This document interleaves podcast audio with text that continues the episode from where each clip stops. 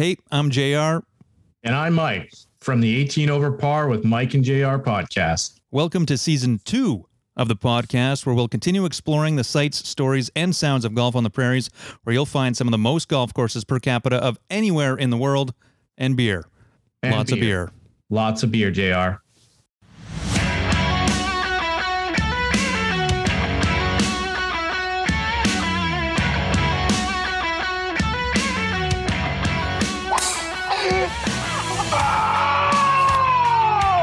It's the 18 Over Par podcast with Mike and JR. You suck, you jackass.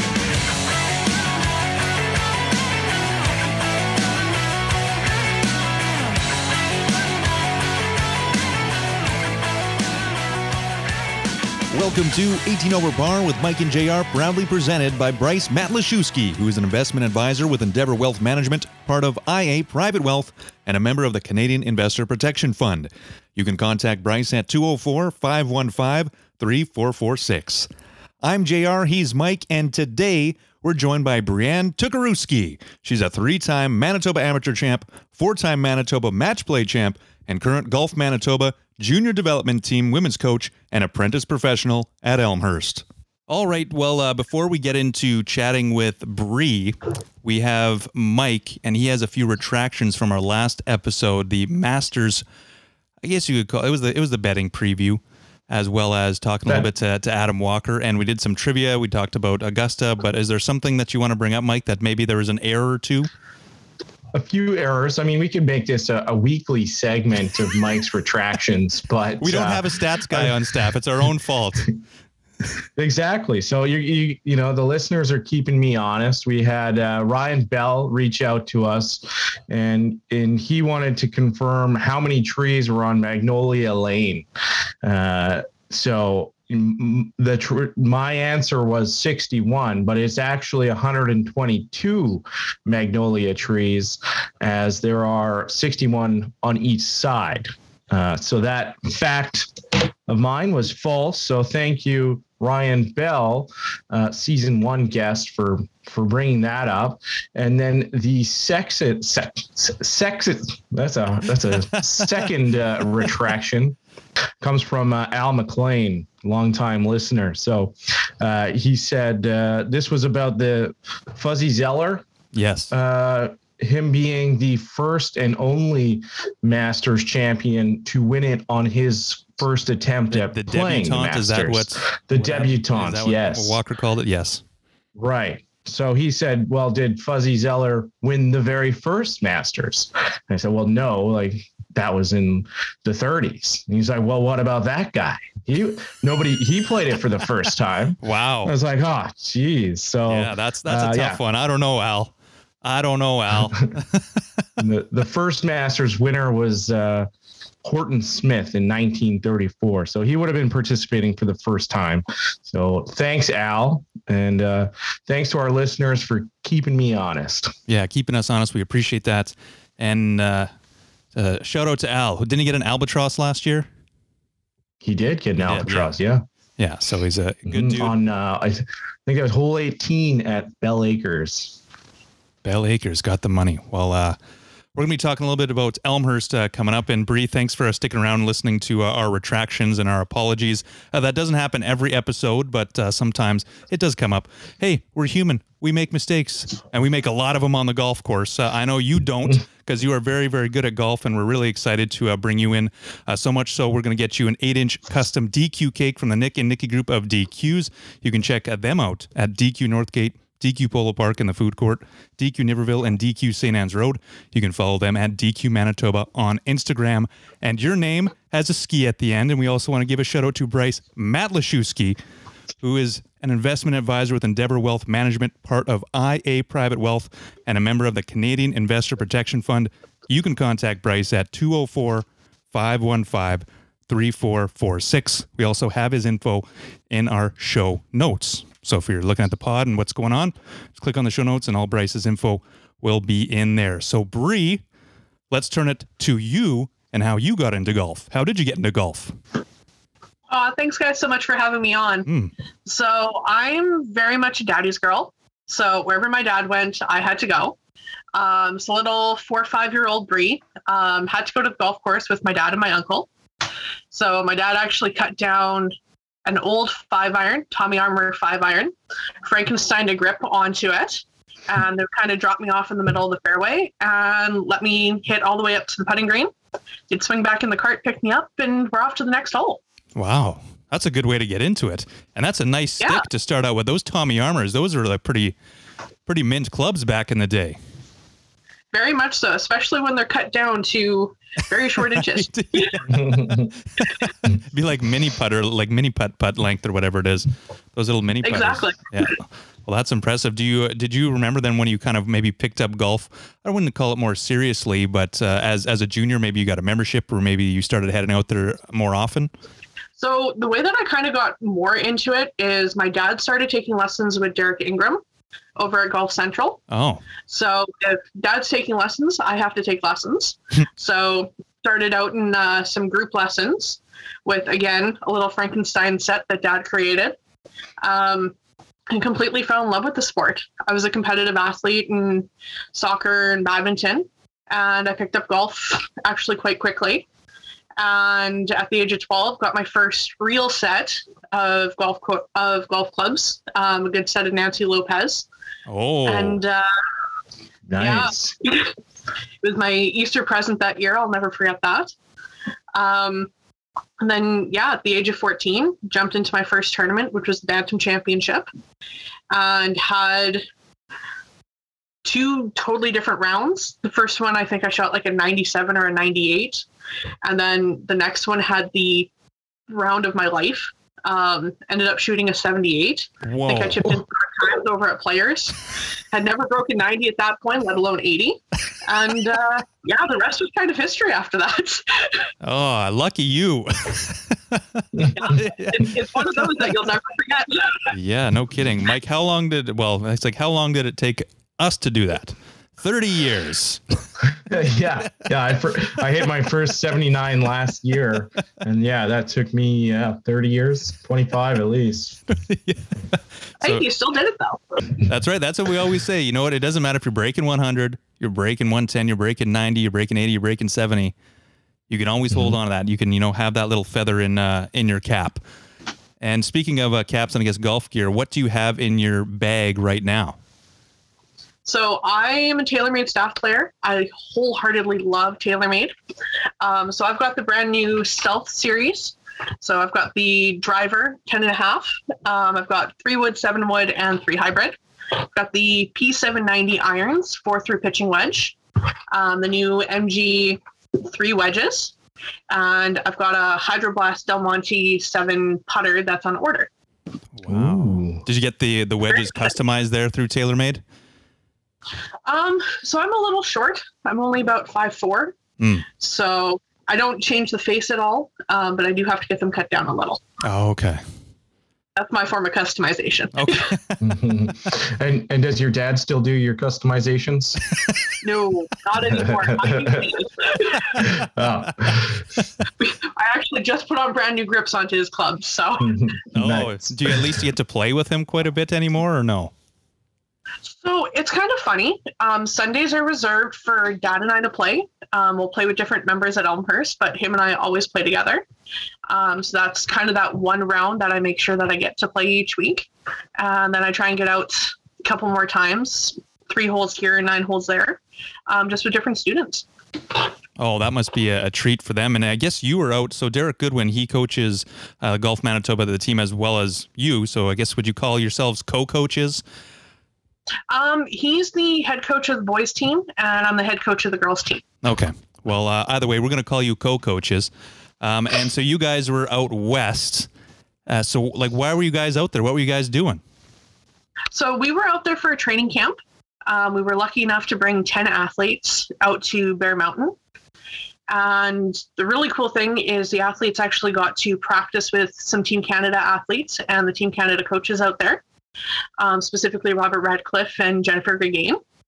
And then they got to go out and they got to play 18 holes with a couple of the members of Team Canada as well. Wow. Cool. I wish they had that sort of thing when I was a kid. So I. I mean, I, I wouldn't have been on one of those teams, but nonetheless, uh, I think it. I think we kind of were just seeing with the trajectory of golf, of how the emphasis is really starting to get put into the juniors and the junior programs to develop, you know, future golfers and really keep them stuck on this game that you know we we know and love, and so that's that's awesome for you guys. And is that part of because the Canada Games? We talked a little bit to Jared Ladobruk of the executive director of Golf Manitoba and the Canada Games. So is that kind of a part and parcel to that development program of getting, know, Team Manitoba ready for the summer games? Wholeheartedly. Okay. So we are going to be taking our top two athletes based off of a series of qualifiers. And Derek and I will actually be out with the team down in Ontario, uh, Niagara, in the middle of August. Niagara. Was that did Sean Major work out there?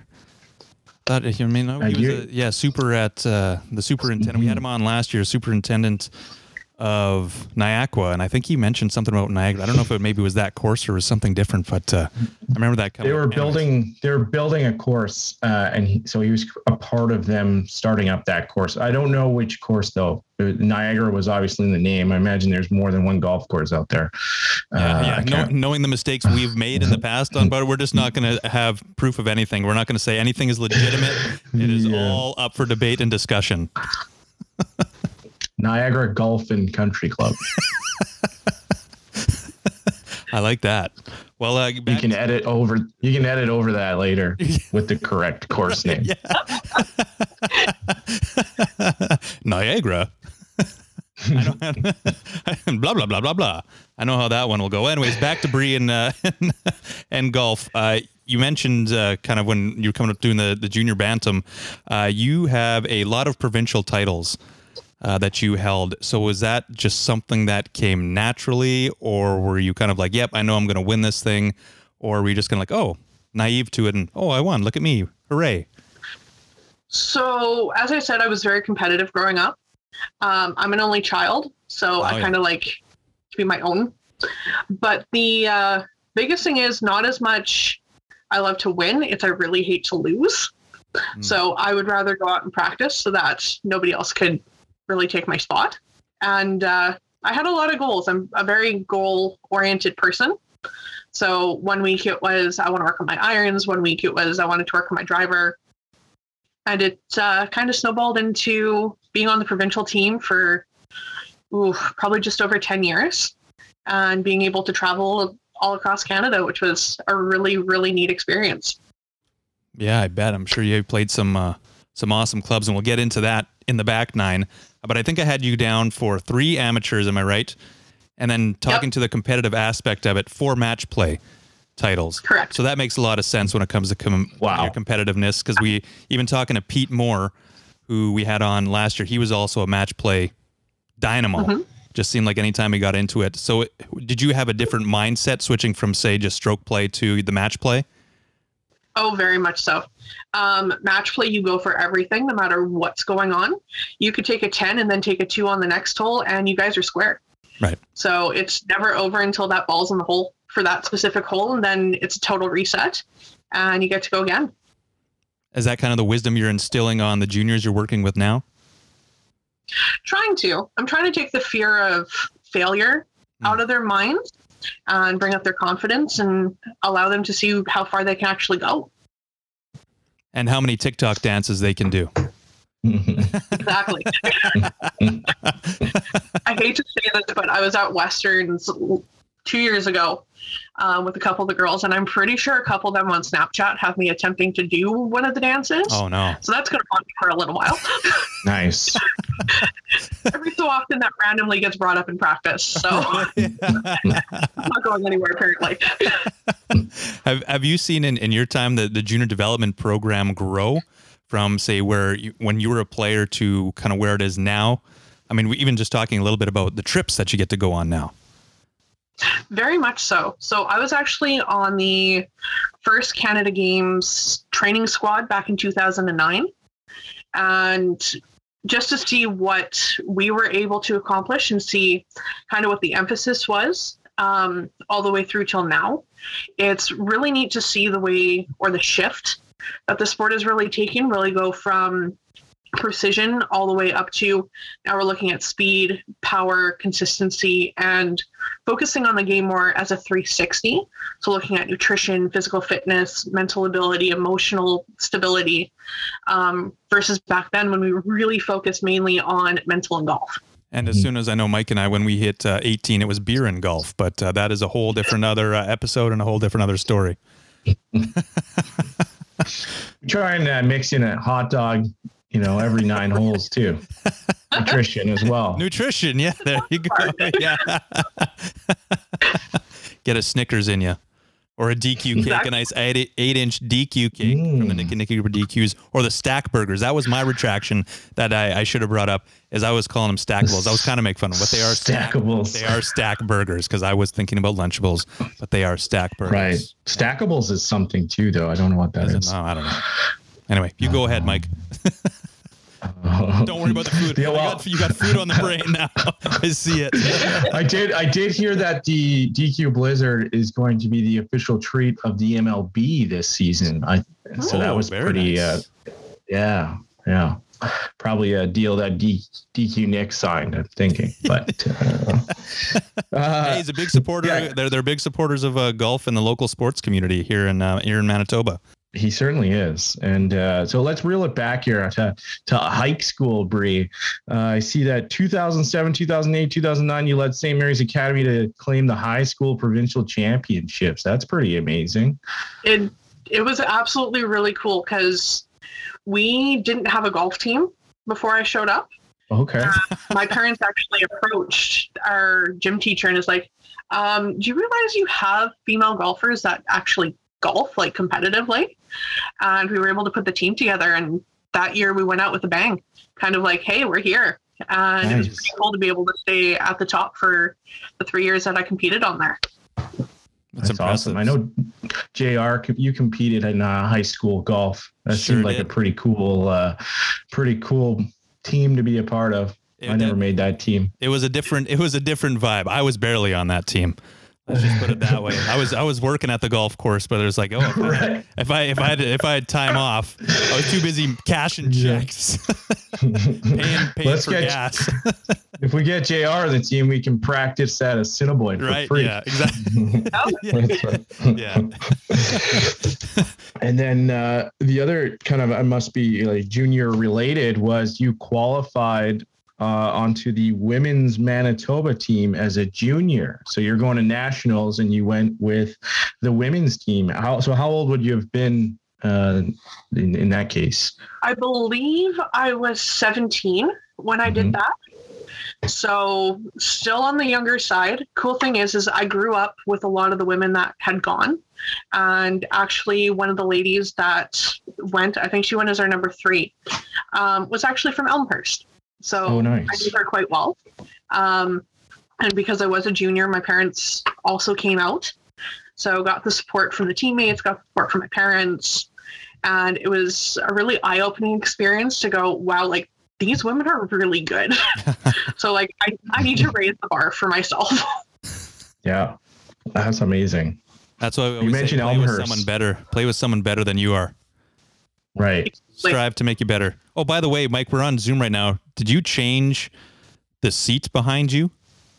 Is that a Well, different chair? no. Did you get a reupholstered No, or I- something? it isn't. It's like a '70s era chair. It is Yeah. very nice. Uh, came with the house.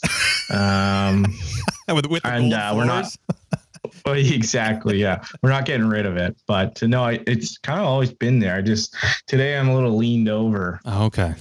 But uh, anyways, moving on. Uh, you mentioned Elmhurst. So did you were you a part of Elmhurst from the beginning, or did you kind of find your way there as a as a junior? So I actually started out at Selkirk Golf and Country Club.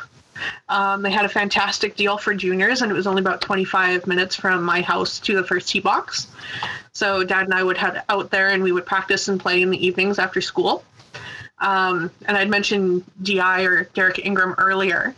Um, after Golf Central, he ended up at the Meadows. So he was teaching us there. There's a whole bunch of us, and then he moved over to Elmhurst. And he's like, "Hey, like, maybe you guys should look at moving over." Um, so ended up at Elmhurst, and I never really left. So joined there when I was 16. And now that I'm 29, I'm the associate pro there. So kind of got to grow up with the course and a lot of got to grow up with the membership. And then six, wow, six years ago now, um, joined the staff. Four years ago, joined the PGA Association. And now I get to uh, get to help build the culture at Elmhurst. Yeah, well, I know because uh, Derek, yeah, when you mentioned kind of he, he poached you guys and brought you over there, uh, we really could use a nice a nice helping hand and uh, ensure that uh, Di comes on our podcast. So put in the good word for us. Uh, he was responding to my text messages. He no longer is, um, but I know, he's, but I know he's I know he's busy I- now. he was on Winnipeg Sports Talk on Yes. Wednesday. Yes, I was listening to him. He was calling in from the parking lot of Augusta National Golf Club. yeah, not a big deal. No, they must not have been letting him in or something. I don't know. Just kidding. He was also on the driving range with uh, Corey Conners and few other big names there. yeah, a few others, few, few other uh, great Canadian golfers that uh, we have bucking around the tour. And shout out to, I mean, when we're recording this is uh, pre pre Masters, or at least at the end of round one. So when it'll be a drop. So hopefully you all did well in your Masters pools, and I hope I uh, by the time this thing drops, I'll have some money in my pocket. Um, but there was a kind of a, a break in there where you actually went to the states and played collegiately. So how did that come about? We talked to Bobby Ewell last uh, last year, and she said there was some website that she just submitted to and kind of got to pick and choose what she wanted to do and where she wanted to go. Was that a similar experience for you, or were you sending out your VHS tapes? So my experience is a little different than most athletes. So I actually started off at the U of M. Um, so I did my first year at the U of M with the Bison's program. Mhm. And I had heard through the grapevine that there wasn't going to be enough girls in order to compete for the team. So I started to look elsewhere. And I actually ended up in Georgia for a semester Mm. a little NAIA school down there called Thomas University. And I actually ended up blowing out my knee the first time. So had Oh, knee no. surgery down there. Um, came back and rehabbed it.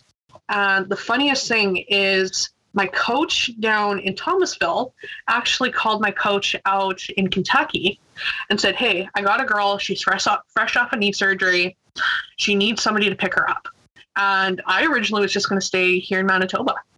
And get a phone call from Coach Kraftic down in at UC, and he's like, "Hey, like, we're not actively recruiting a whole lot of people right now. You'd be the only one joining the women's team this upcoming season, and we want to know if you'd be willing to come down and take a look at the school."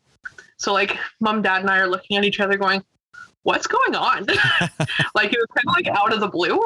Um, but we ended up going down and I ended up falling in love with the program, fell in love with my teammates, and loved that it was a little bit of a smaller school. So I got the good education side as well.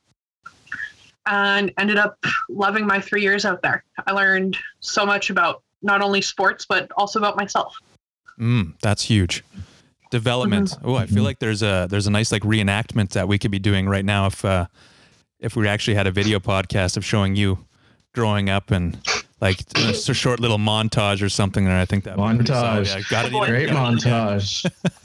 Maybe show some of those nice uh, colonial style brick buildings from the campus and you, you know, the wind blowing in your hair.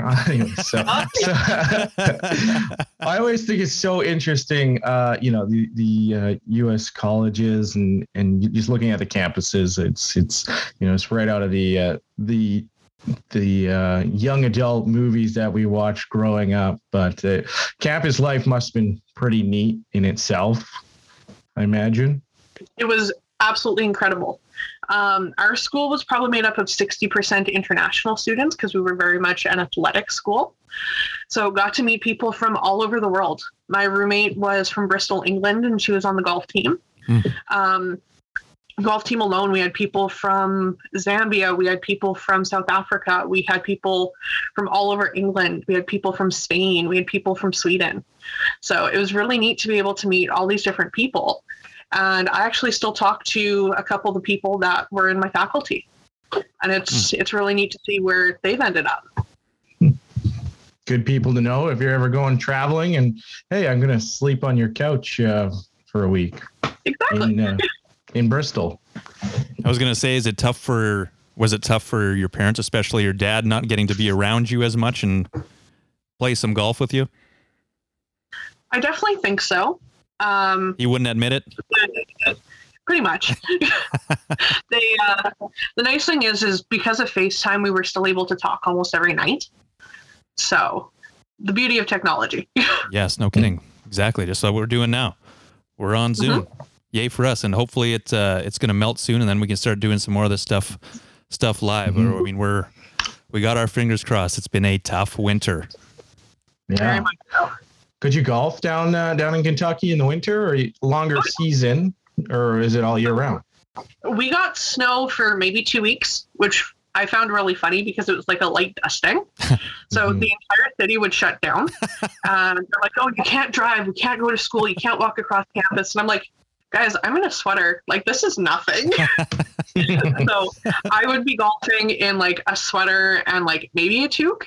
And then there was one girl on the team, Candace from South Africa, who we had to get her like the goose duck down parka. We had to get her Jeez. thermal layer bottoms and like uh, cart mitts and like everything that we can to keep her warm. And I'm sitting there going, this is like a tropical like Yeah. tropical vacation right now. So Uh, that in itself good. would be an More when I experience. Yeah. Yeah. And it, it sounded uh, reading here it looked like you guys had a lot of success uh, at the in the with the team. You know, it says uh, 2015 Mid South season champions, 2015 Mid South tournament champions. You yourself were named to the All Mid South Conference team, uh, NAIA All American second team. The list goes on. I ran out of ink in my printer, so I couldn't print it all off. But uh, that's awesome to go down there and to have success. I mean, like you said, you, you like to win. Very much so. And it was cool because the culture on the team when I came on was very much how far can we go? And we just kept getting better and better and better. And we kept getting into better and better tournaments where we got to really be pushed. So when it came time to like the NAIA championships or Mid South Conference championships, we were ready to go. Yeah, well, it Nice. certainly And what about- Yeah. One one other question, Jr. Not to sorry, you might have something on this No, too. nothing. I was going to ask about the uh, N NPDA nationals, the debate national team. Oh, oh, I haven't heard that one for a while. Um, so in my final year, um, I was a communication major. So one of the courses that I took was debate. And it was one of those of we had the opportunity to get extra credit if we went to a debate debate tournament and tried it out. Well, I tried it out and I realized, hey, I like I like this. and we actually ended up coming second nationally in our conference. So it was a really cool experience. Very cool Nice. experience. So on the We golf did- I course did or behind a podium, you're gonna win. Pretty much. yeah. yeah, I don't know. I think we did some debate in uh, you know maybe I don't know high school or college maybe it was, but uh, no, I, I don't know. I don't. Know. Maybe I try and avoid confrontation, so uh, I, don't- I don't think I enjoy it. I do like talking, but I remember doing the Model UN back in the day. With Right. Old, with old Mr. Hull and James McKee. Boy, that was a treat. yeah, I got laughed out of that one. I don't know how we ended up there. I, I don't know how we ended up there. Anyways, uh, so we'll, I guess, bringing it back then to when you, you came home, so you were done school. And is that when you figured I want to make golf my career? So did you just say, hey, I'm going to be a pro, I'm going to put through my scores and say, sign me up? Absolutely not, actually. um, I, I, I actually came back with a communication internship lined up. Oh, So I was going to intern at one of the communication firms, and I was playing in a tournament at Elmhurst. It's called our Hammanager. And our one of our associate pros at the time, Ivan Coop, is like, "Hey, will you be my partner?" I'm like, "Yeah, sure. Like, let's try it out." Well, I can't remember what hole we started on, but I'll never forget hole 18. We were probably about 110 yards out, and I ended up pulling it out from the middle of the fairway with a pitching wedge. Oh, We're Oh, jumping wow. up and down. We're all excited, and he looks at me and goes, "Do you want a job here?" And I'm like, "Sure." So internship went out the window, and I ended up at the golf course. oh. And as I said, I never left. It was one of those of, do I want to make golf and sport like my career, or do I want to stick communications? And I love the sport too much. So what do you do in the off season now? So I still um, teach and I still coach quite a bit in the off season, but the off season, especially here in Manitoba, is a good time for me to learn. Hmm. So doing different courses, doing different PGA um, events, going down to when COVID wasn't really a thing, um, down to Florida and learning. Um, I was part of a women in coaching uh, program through the PGA of Canada and Golf Canada, which was a bit of a pilot project. Um, one of the greatest experiences of my life. But we were taught specifically by Jennifer Greggain, who's huge mentor of mine. She's Team Canada's junior national assistant coach. Um, she played on the LPGA tour. She completely understands where we're coming from in terms of being females in a male dominated industry and getting to learn more of the technical side, the mental side, the emotional side. It's uh, it's the best time to really learn and get better for our students. Yeah, well, I think you can definitely, and having grown up on the golf course myself, and growing up alongside uh, Bailey Esipenko, well, now Bailey Koulis, who we, who we had on, and just seeing, from my perspective, was a little different because I always saw women on the golf course, even though it still was very heavily dominated by by men. You know, the membership would be probably four to one when it came to to men uh, to women, but still growing up alongside her, you kind of got to see that and it's such a wonderful game just for yourself because you really can't blame anyone else. It's you versus the course, or you versus you, really. And I think that's such a strong message, especially for young people uh, growing up. So, are those the types of things that you are trying to instill on the next generation of hopefully someone's going to get on the tour again and be, you know, the next kind of wave of Brooke Henderson, et cetera, et cetera? Definitely. It's definitely a lifelong sport. And I'm a huge believer that if we can get the juniors, even the really young ones, hooked in the sport, A, we're going to have the sport to continue on for years, but we will have that opportunity to get more on the Symetra Tour, more on the um, different tours, the PGA Tour, LPGA Tour, which Golf Canada has some pretty hefty goals for the next couple years to get over 20 athletes onto the PGA and LPGA tour. So hopefully we can help them out, especially at the uh, green grass level.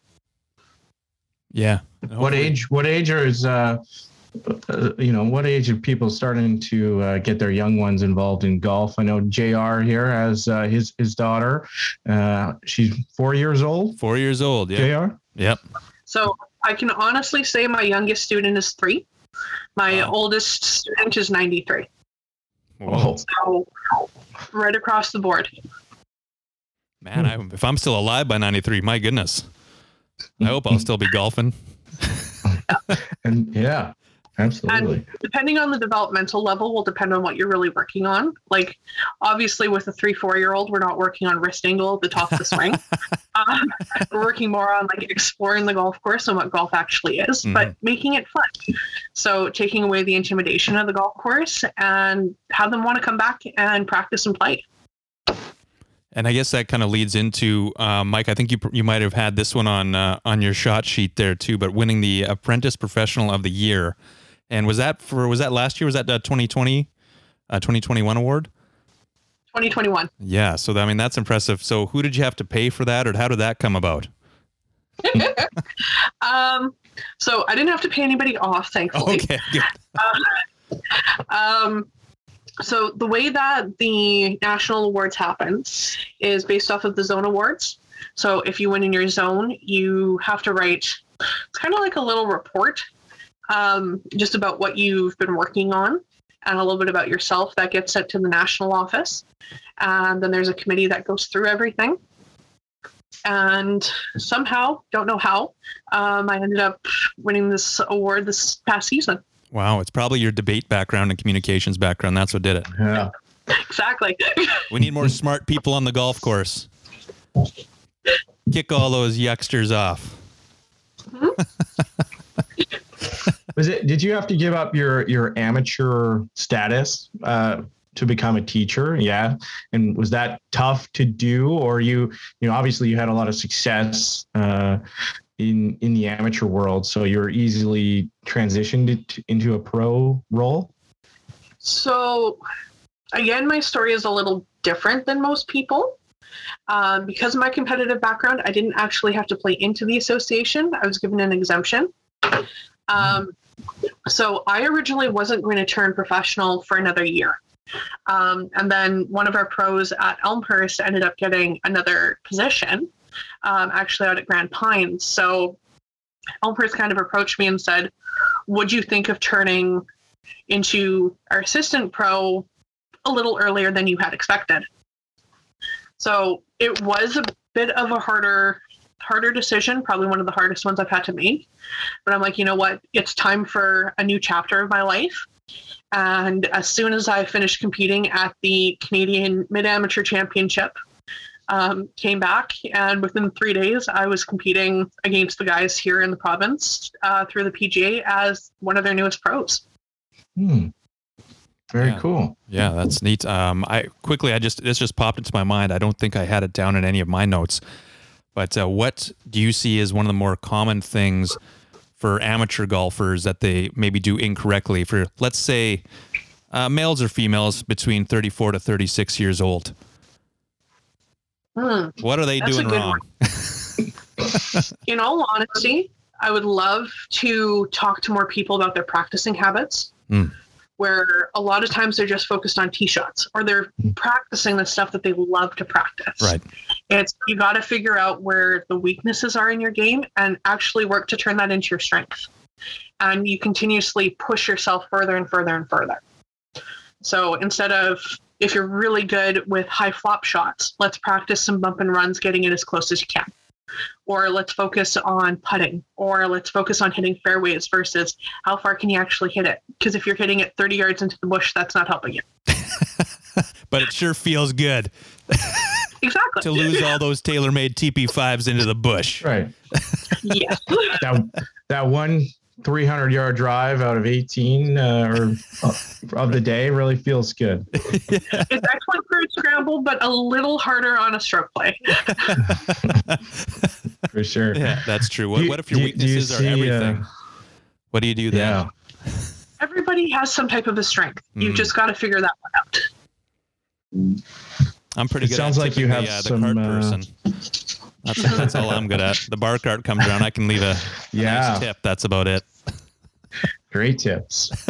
Great tips across the board. Yeah, lots of I chewing gum. from I give JR. Lots of chewing gum. Yeah, we'll, we'll split the bill, JR, and then you see the bill and he tipped 50%. And you're like, what? Yeah. I didn't, Don't yeah, didn't don't sign on for this. yeah. Don't ever split the bill with me. That's rule number one. I Uh, appreciate similar those in that industry, the service industry. We need you. We need them. Yeah, they've Yeah. had a they've had a tough go. Yeah. Uh, where was my question here? Oh, um, are there differences in teaching men versus women? Um, I guess at the junior level or at you know an adult level. So I'll talk about the junior level first. Um, there definitely is based on their developmental age and stage that the juniors are in. Um, the boys tend to develop a little bit more muscle mass quite quickly, while the women or the junior girls tend to keep a lot of their hyper flexibility that they would have had when they were very young. So really working on stabilization. Um, but also a lot of it has to do with mindset like especially when young boys are together they want to see how far they can hit it versus young girls where there might not be a lot of young girls where they are. Um, so it's a little bit of stripping back that intimidation and showing them hey the golf course can be a lot of fun. So showing that emotional growth but also the physical stages can be quite different. Um, and then with adults going back to like that emotional social side um, i tend to notice a lot of women where if their friends are going they're going to go if they're not with their friends probably about seven out of ten times they're like maybe I'm not going to try it, even though they might actually really love it. Versus guys where it's like, hey, buddy, I don't know you, but I'm joining your group. right. Um, and a lot of times, guys, they get up there and they want to pound it as hard as they possibly can. So it's kind of stripping back and bringing that control in versus where the women, they don't want to make a divot. They don't want to leave a mess behind them. So focusing more on that power and that speed aspect. Hmm. Wow, that's that's a lot of food for thought.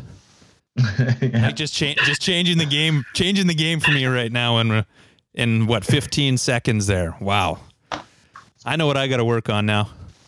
I don't care about my drive numbers anymore. Well, don't get me wrong. A lot of distance can be very beneficial, but you got to be able to hit it from uh, all over. Yes, yeah, no, it's uh, it does like you said, it doesn't really help, right? If it's 30 yards into the bush, especially Yeah. during tick Play to your- season. hmm or TikTok season. I don't so you, you kind of, uh, you know, you kind of touched on it. Um, you know, there may be some uh, self-conscious, uh, self-esteem stuff with women in the game of golf, and they might be discouraged to get out. You know, I think golf's typically seen as a an old man sport, lots of rules, expensive, requires lessons. Um, you know, sometimes snobby. I think we're trying to break down those walls. But uh, last season, we spoke with Jacqueline Steep, general manager at Southside Golf Course, and she told us all about their great uh, women's program, no pressure, lots of fun, uh, or ladies league uh, at Southside there, and everyone was having a blast. And I think Jr. You mentioned this year their member, their ladies league doubled in size to like Yeah, 500 people. yeah, Um, and it was all thanks to her So coming get- on the podcast. So we really put the good word out there. exactly exactly so big question here i guess question for you Bree, would be your recommendations for women who are trying to get into the game and grow their skills and how can golf as a whole change to make you know the game more inviting for women So I think there's a couple different ways. Um, one is the culture at the courses. One of the biggest shifts that we're starting to see is a little bit more family friendly. So you're seeing a lot more juniors, a lot more women out. Um, kind of stripping that idea of there's a women's tee box. There's only certain times that women can play, um, making it a little bit more inviting. So, hey, like everybody can play, go out there, have some fun. Um, but I think one of the biggest things is talking to women about what makes them feel comfortable and then going from there. So a couple years ago at Elmhurst, we picked up the nine and wine, which is a nine hole ladies league for our members. And I'll never forget this. I was on the first tee box. I had all these scorecards set up. We were going to set it up like men's night. And the first group of ladies come up, and I'm holding the scorecards. And the lady goes to grab the first scorecard, and her hand is shaking. Oh, I grabbed the scorecard back and I ripped it up and I said, Hey, if you're in a bunker, use your hand wedge. Just get it Yeah. out. yeah. Have Yeah. some fun. and we ended up growing it from the very first time we had 12 ladies to this past uh, summer we had over 50. Wow. So really stripping it back and saying, Hey, this is about fun. This is about meeting people. This is about being able to put everything else that you've had to deal with during the day um, family, kids, work, school, everything. And just going out and spending some time with your friends, laughing, enjoying the walk, enjoying nature, and also allowing yourself to kind of grow with your confidence. That sounds Yeah. magnificent. So, so nine and wine. So I'm guessing nine holes of golf and wine. Uh, wine and some food upstairs afterwards. Oh, can I join? Can I do that? Yeah That sounds lovely. Actually, I would like to do that. and hand wedges out of the bunkers that sounds pretty good Yeah, no scorecard. Hey, I'm all for that. And um, the fun thing is, is through the nine and wine, I've been really able to connect with a lot of women that never would have really continued with golf. And then we've like been able to book into lessons so that they know what they're working on, and even just mm-hmm. knowing like the basic etiquette. And hey, when you show up for a round of golf, what do you do? because that can be very intimidating Right. for somebody who's never stepped foot on a course. Mhm. Mhm.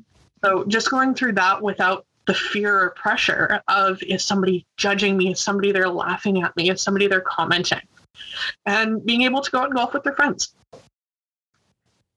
Yeah, I Yeah. agree. That was one of my big things, even too, growing up and bringing some uh, some some ladies out uh, to play. Uh, it was just, you know, it's fun. It's a great game to go out. It's a great date night game as well. If you're going to have a date night, I mean, it's it's tough to beat that, especially if you know get a little golf cart and just start buzzing around. I mean, that's that in itself is fun. Although my wife, uh, she's not allowed to golf with me because the first time I did that, uh, she drove over my foot with the golf cart, so she is no longer allowed to uh, come out and golf with me. Although we may try it at some point. So sticking to my daughter, not my wife, but I'm sure my daughter will drive over me at some point too. But I'll let that one slide. Anyways, I don't know where I was going with that.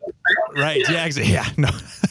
Although when I was six or seven, that was the first time I was in a golf cart and I drove it right into a tree. So uh, if she has driving skills like her dad, yeah, there's going to be some issues. So thank goodness that Golf Canada, you got some insurance. I think, right? If you, Right. yeah, you've already built in.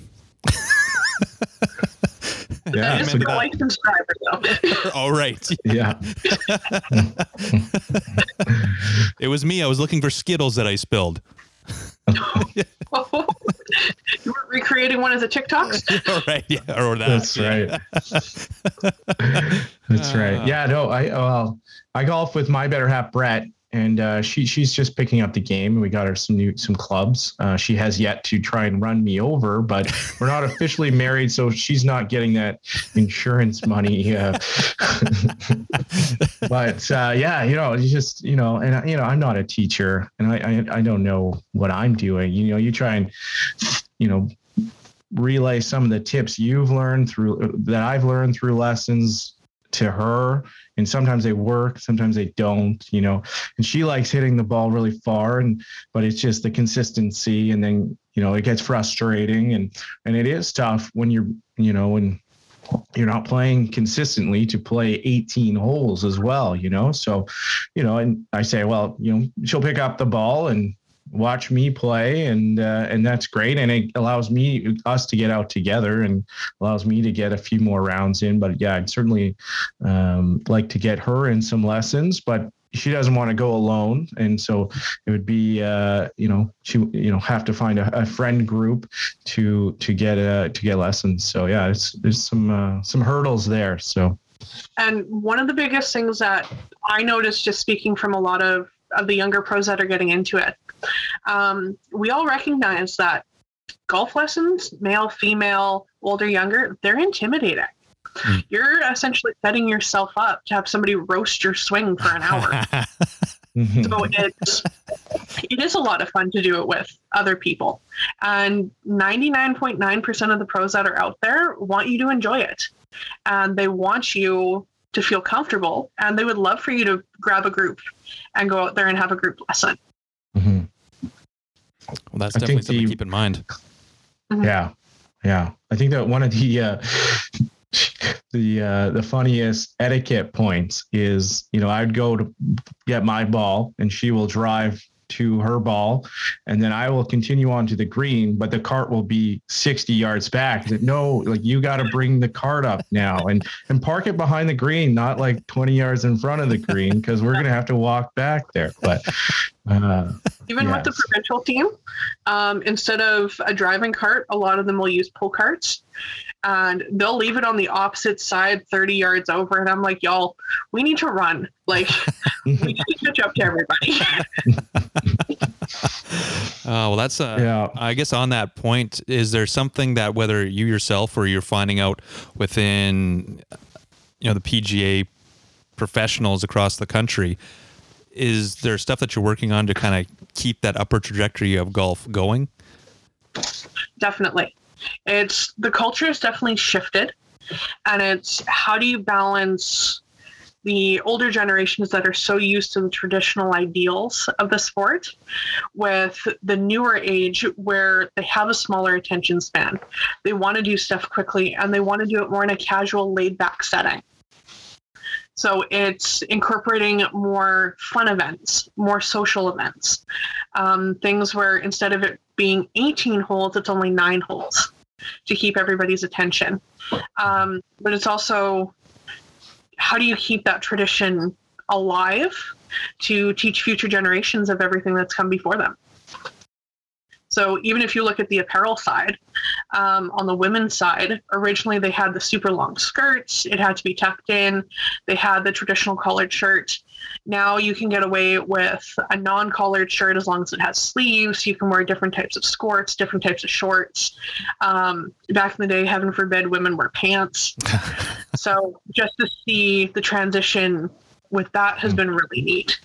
I did But- see the uh, I did see the loudmouth skirts from the uh, uh, the your your your University of Cumberlands the Patriots. They had the the loudmouth um, black or sorry blue, red, and white loudmouth skirts. I noticed them wow. because I was I think I had almost once bought pants with the same pattern, Yep. uh, but those are pretty cool. We uh, we even had the matching shoes, which was pretty oh cool. wow, that would have been awesome. Oh my Yeah. goodness. We had the uh, white white shoe with the red and blue saddle, and then we got to customize it with our whatever flag we had. Um, so mine had the Canadian flag on it, which is really neat. that's spectacular. Nice.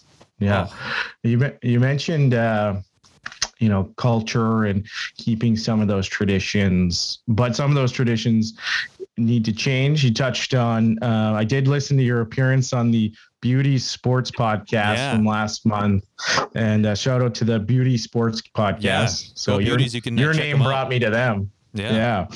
And uh, the term ladies tees did come up in the discussion. So, and, and yeah, growing up, I think I just absorbed what others were calling the forward tees. They called them ladies tees, not even thinking that that could be found offensive. It was just, okay, that's what they're called. I don't, I don't know anything better. And yeah, I think just recently, maybe last season, it was brought up like this is not a politically correct term. This can this is can be found offensive by women. You should be calling them forward tees. You know, as a junior, I probably was playing from the forward Yep. tees. So you know, just bringing to light that, and so our listeners should be aware that they're not they're no longer to be referred as the ladies tees. Thank you so much. That is one of my biggest pet peeves. Not gonna lie. Um, the biggest thing with taking that stigma away from they're the ladies' tees is you should be playing from the tee box that is going to bring you the most enjoyment Yes. while still challenging your golf game. And for some males, for some juniors, for some women, that could be very different tee boxes. You can see a gentleman who's just getting into the sport should be playing from the forward tee box, versus I know a lot of women that should not be playing from the forward tee box. The course is a little too short, too easy for them, so they need to bounce back. But because they've always been quote unquote the ladies' tees, they don't want to move. So they kind of lose that challenge and that enjoyment, while some of the men and some of the juniors might find the course too intimidating. Yeah, and that's even what hmm. I've started to see too now on scorecards is based on your handicap. It's like these are the tees you probably should be playing from. It's also a pace of play thing as well. I mean, Exactly. I'm I'm the biggest uh, you know a hole when it comes to that. Like I'll play from the tips no matter what, just to say that I played from the tips. But uh, I probably shouldn't be playing from. Uh, from the furthest back tees, the championship tees at some of these courses. But uh, but nonetheless, I think that's a really good thing for for moving forward. So there isn't that stigma of it's like no, just it's going to be more fun. You're going to shoot better scores, and you're going to progressively get better if you're playing from the tees that maybe you should be playing from based on your handicap. Exactly. All right, well I, And I summed that one up nicely then. You can also set different goals for yourself. I'm going to hit, once I hit this handicap, I get to move back. Right. Mhm. So have some fun with it. Or I'm I'm gonna hit it past the forward tees. Exactly. That's also a little important. yeah. That's my goal. I like to set them fairly high or obtainable. It's positive reinforcement. I did this. Yes. I guess if you That's didn't right. know, it would be even worse. But uh, nonetheless, I uh, I had one Elmhurst related question, Mike. I don't know how many other questions you have.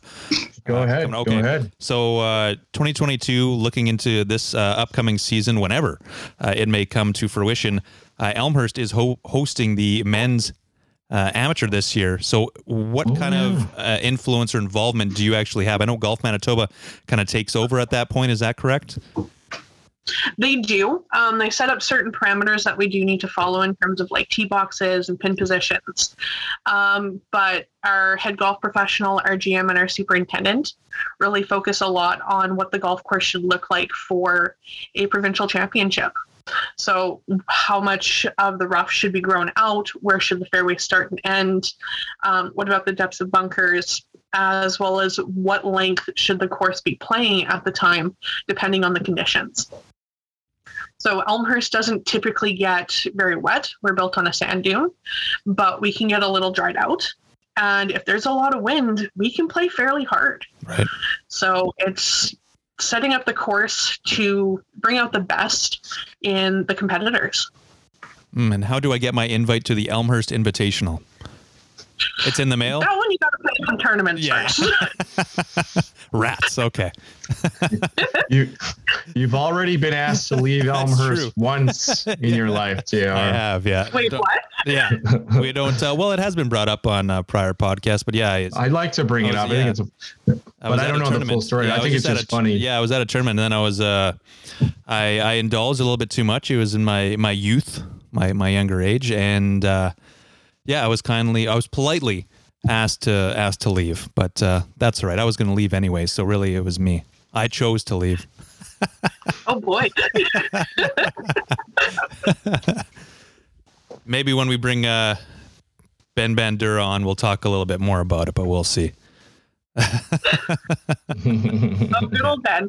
Yeah, I've old known Ben. him for quite a while. Yeah, well, he's uh, synonymous, I think, with uh, Elmhurst and as well uh, kicking off the the Prairie Scratch Tour. I think Elmhurst is on the list for the Prairie Scratch Tour. So, like I mentioned, we'll We get a little bit. Yeah, we'll get a little bit more into that with uh, with Ben when uh, when he comes on uh, on the show. But that was that was my Elmhurst. Well, I guess questions. It turned into questions, and then a comment on me getting escorted out. Sorry, me choosing to leave Elmhurst.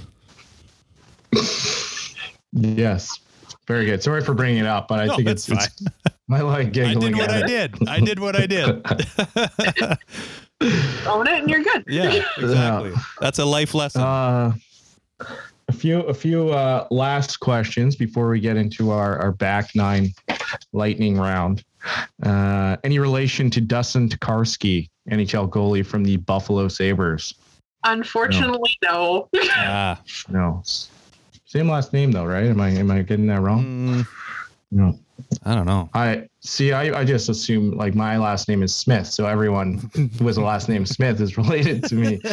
Even Mike Smith, the NHL goalie.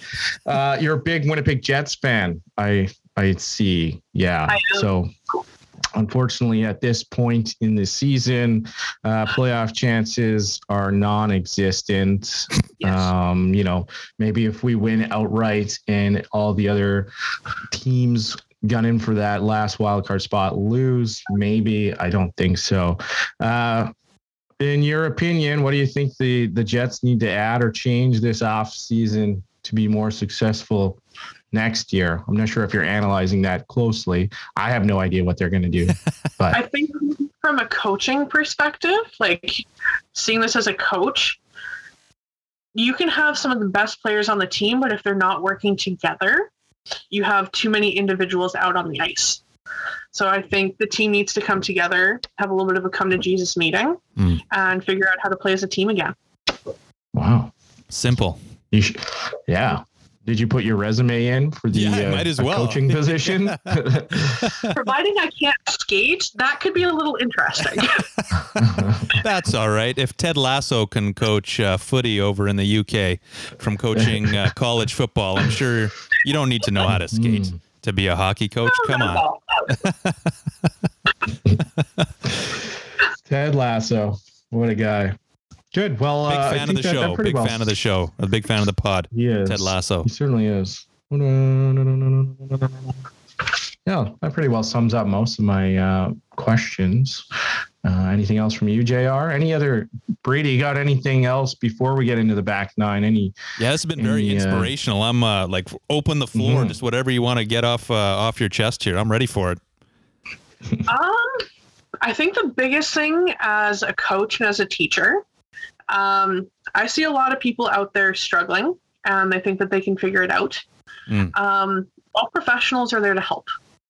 So if you are looking to take your game to the next level, instead of sitting there and going, "Ah, what is going on? I want to quit. I want to throw my clubs in the river," YouTube videos. reach out to your golf professional and uh, see if they can help you.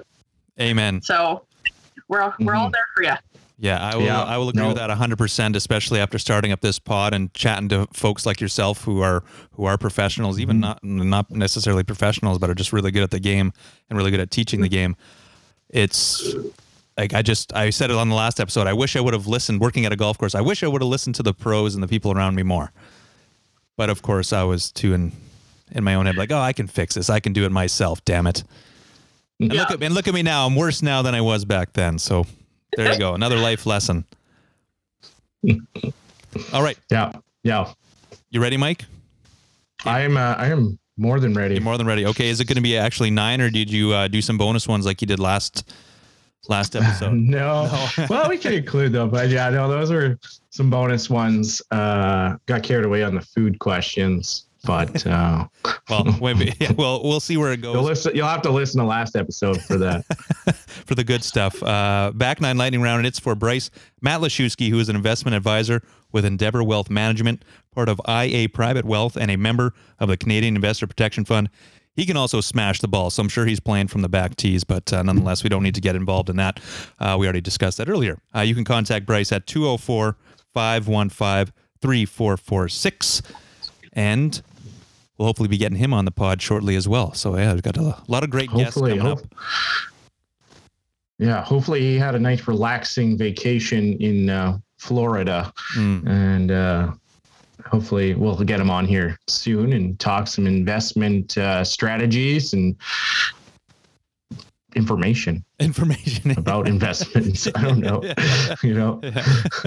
business tax. He, he's got he's got a lot under his uh, as his, his umbrella there, but uh, nonetheless, He certainly does. yeah, we can get into uh, the back nine here with uh, Bree because I'm I'm interested to hear some of the answers to these questions. hmm So, Bree, have you ever got a hole in one? No, I've hit No. the flag too many times though. Really? Oh, wow. Oh, yeah. I've uh, had it where I've landed it in the hole and it's popped out, and Oh, I've had no. it where I've landed just in front, hit the pin, and landed about a foot away. oh my goodness. Who was it? That's Was it was it Rhonda or was it was it with Bobby when Bobby mentioned you're somewhere like with Rhonda where it doesn't really matter about holes and ones, it matters about championships or whatever trophies. I think that's what Mhm. the saying was. That I don't care about it, holes in yeah. one, I care about trophies. Yeah. Yeah. That sounds like a Rhonda thing. Uh, what would be your preferred golf ball brand or model? Ooh, so I am wholeheartedly TaylorMade. I love the TP5. Um, but for everybody out there, finding the right ball for your swing speed. Hmm, See, that is good to know. Yeah, because that doesn't. I don't think that's come up before. Finding the right ball for the swing speed that hasn't coming up in our almost No, forty just episodes. whoever whoever markets the ball better is the one I use. I don't even know my swing speed. I feel like it's it's quicker, but I don't I don't know what my swing speed is. I gotta go to Golf Town and get that checked out, or maybe a CPGA. Mm. Exactly. We know some people. Maybe Mike. Jordan Jordan can time it with his stopwatch. That's right. I'll do some uh, quick physics for you and do that calculation and bring that out to get my graphing calculator and let it spit out all those pages. I, I want to see these calculations. yeah. I got Excel. Um, Bree, what is your favorite course to play in Manitoba? Oh, in Manitoba, it's Elmhurst. Elmhurst is I, now that's a biased a biased choice there since you are employed by them. Maybe not, but you got a close second. Uh, my close second, weirdly enough, is Minnewasta Golf Course. Ooh, and you've won there. You won I a have. championship there. Uh, I've never been to Minnewasta. Oh, it the elevation change is very different for here in Manitoba, and it gives such a great challenge. I highly, highly recommend heading out there. Mhm. Nice. What about Elmhurst? What makes it? I know. Well, obviously, having been there uh, quite a bit, uh, seeing as you you know you're a pro there. What is it about Elmhurst? For me, it's the challenge of the course. Depending on day to day, it can play a little different. Um, as well as it's a course that you have to have every type of shot in the bag. It's not one of those ones where you're going to go around driver eight iron, driver eight iron, driver eight iron. You have to be able to play every shot, especially a bunker shot. Hand wedge. Correct. Wine in one hand, hand wedge in the other, and there you go. Did you see? I'm, I'm, all, I'm sold on nine and one. Like I don't care. I will get kicked out of Elmhurst again. I'm just gonna go do that. I'm gonna come on there uninvited. I'm like, I'm playing nine and wine. Let's do this. Perfect. You come out as my guest. Yay! There we go. All right.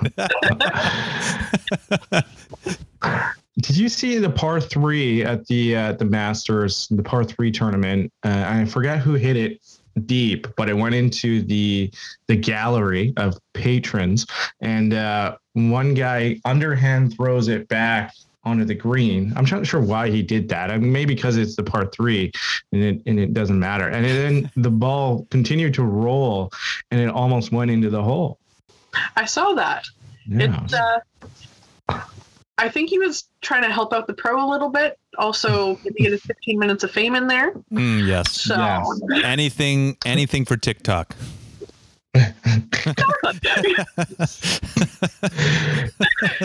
the, uh, yeah. the over under on TikTok is huge for this episode. I don't think we've mentioned it once in our entire No. entire time doing this pod, and I've said it like five times now. I am getting that paid just by TikTok. you're on TikTok. That's right. Yeah, I guess so. I got to get on there now. Yeah. Do my dance. Great to go there. All right, moving on Yeah, here. thanks, bucket Mike. list course, bucket list course in Manitoba that you have never played, but you'd like to get to. Mm. Weirdly enough, Clear Lake. Ooh. Mike can hook you up. Mike has some great caddy notes for Clear Lake. I do have caddy notes. Mhm. I can't get you a discount though. I'm sure your own PGA card could probably do that. They they charge me extra when I go, but uh, I do uh, I do get out there frequently. I'm blessed uh, to have uh, the in, the in-laws have a, uh place up there, so uh, try and get out usually five times a year. I get to play Clear Lake, so yeah, uh, another great place for elevation changes. Uh, one of my most favorite courses in the province because of that. Uh, you just you don't see those elevation changes in Winnipeg, especially. Mhm. Um, but yeah, good. Well, you'll have to get up to Clear Lake. And uh, yeah, reach out to me if you're going up there, and uh, I can get a free lesson with you. yeah, you'll get caddy notes. Mike gets a free lesson. Yeah, you, you'll rip up my caddy notes. You're like, no, this is not how you play a golf course. Hit it to the left of this birdhouse and then put it in the hole. That's basically the, Yeah. the summation of it. Yeah. Uh, next one. What is your most memorable course that you've ever played? Ooh. I'm sure there's many. You can you can give me a top three. I'll give you the top two. Okay. Two that I go back and forth. Um, I had the opportunity to play Mission Hills Oh, really? um, tournament course um, right before LPGA Q school was there. And I played it in a tournament. And then two weeks later, it was shown on TV. So Yeah, it was one of those, uh, the amount of elevation change and the precision because of how small these greens actually are is not shown enough on TV. So it was a really cool experience but probably one of the best hidden gems, and it is super hard to get onto, is White Bear Yacht Club in Minnesota. I had the opportunity to play it a couple different times. Mm. Um, one for the Manitoba Minnesota matches many years ago when that was still a thing, um, and then also for the USAM qualifier a couple couple years before I turned professional. Um, the elevation change is phenomenal, but they only have 200 members. Oh, So this course is in the greatest shape ever. yeah, no Wow. kidding. It's incredible. Not a lot of footprints on those greens. No, not at all. And in order to play, you either have to take a cart or you have to buy one of their caddies. Oh, nice. Yeah. Wow. Okay. Wow. Well, I don't think Mike or I will play there. Well, maybe, maybe one day. Somebody else had mentioned a uh, super secretive Was it Minneapolis Mills? course. Was it maybe Millsy? Maybe Yeah. I don't know. I'll have to re-listen to all this 30 plus season one episodes to find out. But uh, actually, quickly, you mentioned U.S. amateur, and uh, I wanted earlier. I actually wanted to touch on that. The what was it? The Augusta Women's Amateur and Anna Davis won, Mhm. 16 year old. What an amazing story that is. Definitely. I wholeheartedly think give her about a year or two, and you will see her on the LPGA tour making waves the same way that Brooke did when she hit the scene. Hmm. Wow. Yeah. Imagine being like, nah, high school and, and winning. Now, is that is that the am- is that the top amateur event in the U.S. or there's also there's like a U.S. Open amateur and then there's this Augusta Women's Amateur? I would say the hype around the U.S. Women's Augusta National Championship um, is pretty big, but in my opinion, the biggest one is the U.S. Women's Amateur Championship. And there was also some controversy with the LPGA and the scheduling of this tournament. Is that correct? Correct. Unfortunately, it's one that I don't believe they should be moving it. Um, I believe they're doing it to get a little bit more hype for the Masters Championship, which I wholeheartedly understand. But this was created in order to springboard women's golf and to show a little bit more equal opportunity when it comes to not only the sport but also revenue in terms of viewerships. And I think this is going to hurt the LPGA and women's golf by moving it. Hmm. Hmm. That's no good. Maybe we can get Anyways, you I- get you on and you can debate, debate to make sure I to put it so. put it back. Oh, I that's a topic I can easily go for. There we go. we could set it up. Yeah. We could be moderators. I've never been a That's right. moderator. There we go. I could easily be a There's, uh, moderator. Yeah, hide behind There's some cucumbers. Alright. fantastic articles like Laura Davies has spoken out about it quite a bit.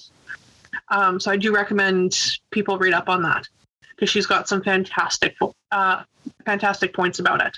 Hmm, good Cool. Yeah, we'll have to read up on that. homework. Uh, yeah, yeah. I digress here from our back nine lightning round. You mentioned Augusta. What would be your bucket list course anywhere in the world?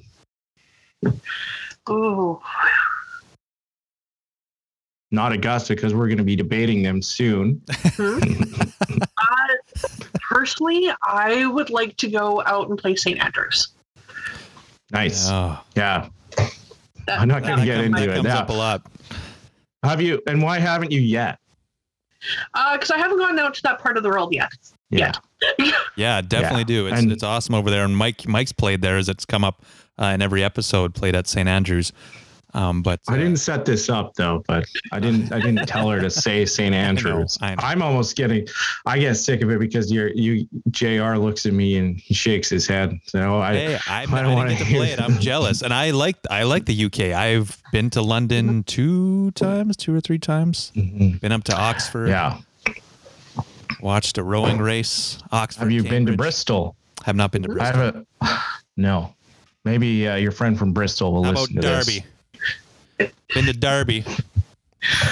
No, no. Anyways, but yeah, get out to St. Andrews, and uh, but there's so many other great courses out there that you can just get on to. Obviously, some of them are expensive, but well worth the money. i what I always say is I've spent more money on less interesting things. yeah. You know, uh, like so many times, right? And uh, it's just an experience to see it and walk the streets of St. Andrews. You know, if, if you could spend more than one day there, I only got one day, but uh, you know, it's just just amazing, and uh, it'd be so great to be there. Uh, you can purchase tickets for this year's Open. You know, last year they're very available. Um, obviously, it costs some money to get over there, and Right. you probably have nowhere to stay. You can sleep on the beach, maybe, but you'd have a ticket to the Open. Hey, if I get to go, I'm cool with that. Yeah. Yeah, cool. St. Andrews. Uh, what is your career low round and where? So that's a hard one. Um, my career low is 69 at Elmhurst in our club championship, the final year that I competed. But my career low to par is minus four Hmm. um, at the NAI National Championship in Lincoln, Nebraska, my final year. So it was a par 74. So Lincoln, that's Nebraska.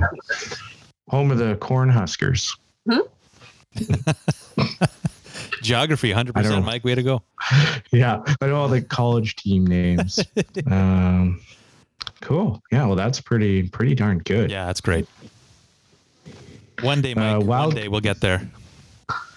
Yeah, I just have to be. I want to be consistently in the 80s, let alone, uh, let alone get into the 60s. Um, so wild card number eight here. I read that you are an avid podcast listener. Mm-hmm. What are some of your favorite co- podcasts to listen to? Obviously, beyond 18 over par being your most favorite. Um, one of the ones that I listen to a lot is Beauties, Mm-hmm. Oh, which I yes. was on earlier. Um, Yes. but I am a huge believer in women lifting up women. Um, so Michelle Obama actually has an amazing podcast that I listen to religiously. Um, and another one was created by Dr. Adrienne Leslie-Toogood, where Oh, she yeah. talks a lot about sports psychology Mm-hmm. and I've had the opportunity to work with her in several different facets. And she is such a smart and brilliant person when it comes to the way she thinks, the way she deals with people, the way she deals with different uh, stressors, and she brings on different coaches, different athletes. So, highly recommend looking her up as well. Cool. I'll Yeah. have to look those up. Yeah, that's uh I could go on and on. I know we talked about uh with Derek Goodwin talked about psychology and then Derek Ingram he has his golf psychology book out Mm. uh which Yep. uh, I was going to get but then he didn't return my text so I said nope I'm returning that. Oh, I'm, no. not, I'm not giving you any not giving you any money. It is quite a good book. yeah, it's in it's in my stack. Don't uh, don't worry. I have I have a sports psychology book and I'm actually taking a couple of psychology courses right now. So there you go. Heard it here first. Wow. Yeah. It's because I try Here to manipulate people to sell more things, but anyways, that's a that's a different story. it's part of psychology. anyways, Mike, keep going.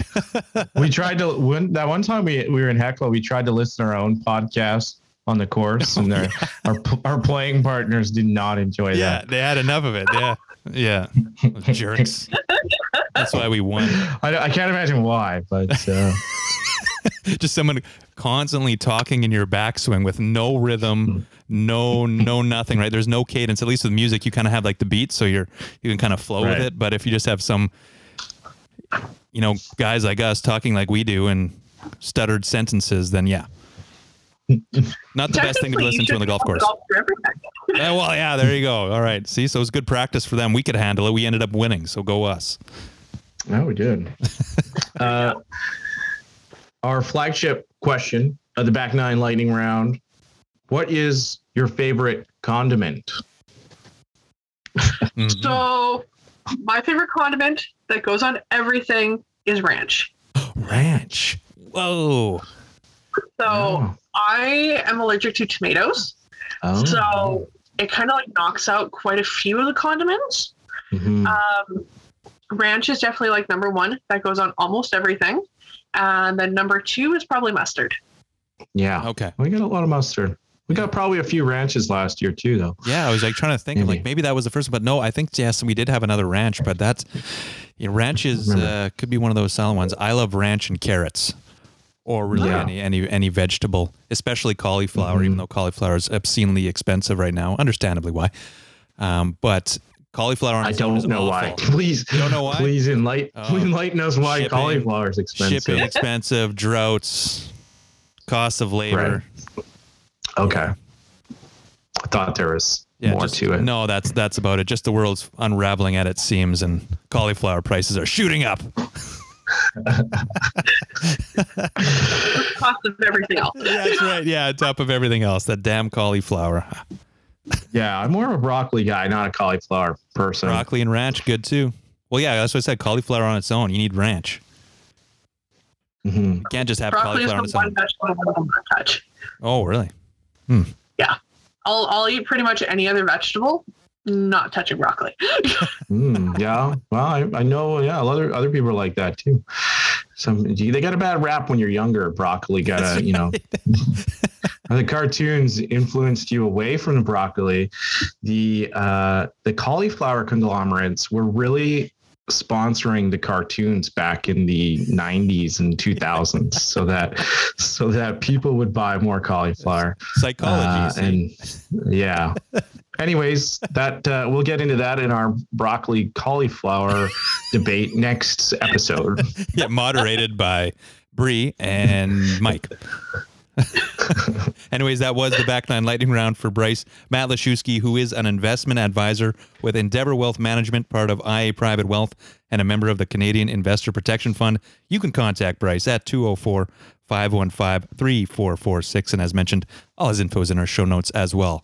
Uh, and Bree, just for coming on the show, uh, this was awesome. We really appreciate it. And you're going to get an eight inch custom DQ cake from the Nick and Nikki group of DQs.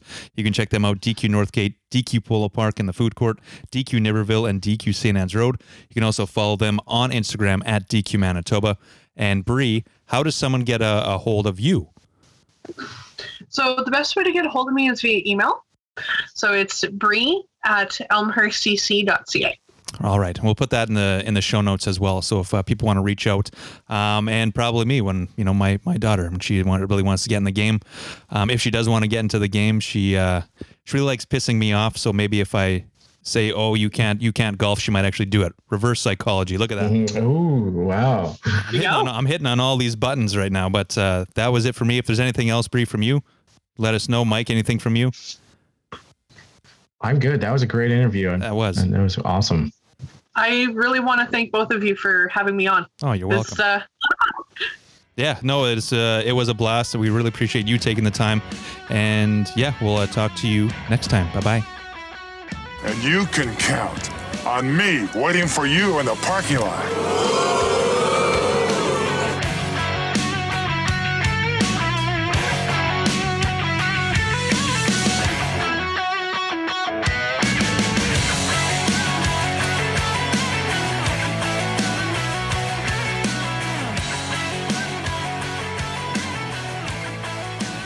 JR, we have a lot of fun on this podcast, but I want to take a second to talk about something that has affected me personally.